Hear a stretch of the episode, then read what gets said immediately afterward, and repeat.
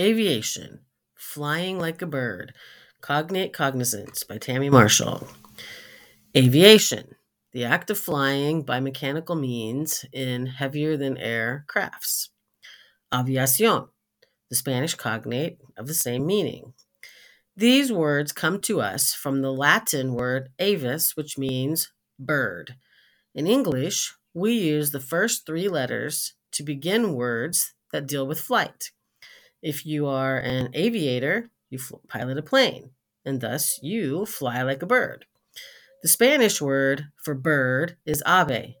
Ave can be hard for students to remember because it looks nothing like our word bird. Bird comes to us from Old English, so it's one of our pure English words. However, for things that pertain to birds, we use the word avian and a large enclosure to keep birds is an aviary. Since many of my students had visited the Henry Doorly Zoo in Omaha, which is one of the top zoos in the world, at some point, they were familiar with the large aviary at that zoo. So then they could equate ave with bird much easier. Others would think of aviation and how it involves flying like a bird, and then they'd be able to remember ave for bird. Going back to the word aviator, you may not know that we also have the words aviatrix and aviatress to refer to female pilots.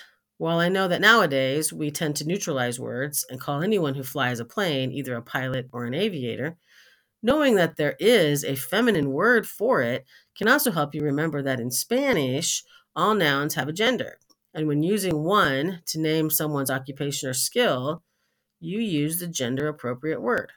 Thus, in Spanish, a female aviator is an aviadora, while a male one is an aviador. Aviation can also refer to the manufacture of airplanes, the design of them, the operation of them, etc. No matter what aspect of aviation a person is in, though, that person is still manipulating man made materials to ultimately fly like a bird, or volar como un ave. See my earlier post on volant here if interested. Like bird, ave generalizes the animal.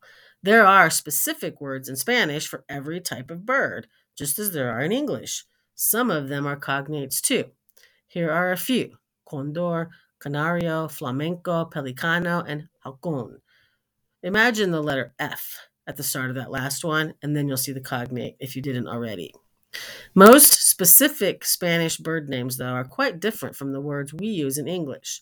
So if you are an avian enthusiast, you'll have to look up the types of birds you like individually.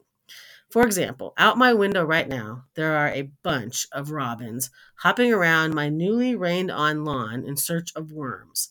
The Spanish word for robin is petirrojo, the last part of that word is easy for me to remember because rojo is red, and the robins here are known for their red breasts. The Wright brothers are credited with the birth of aviation as we know it today. But I like to give even more credit to Leonardo da Vinci for being such an amazing inventor and visionary. He came up with his ideas by studying birds, after all. Until next time, please share this with anyone you know who might like to improve his or her vocabulary through better cognate cognizance. Thank you.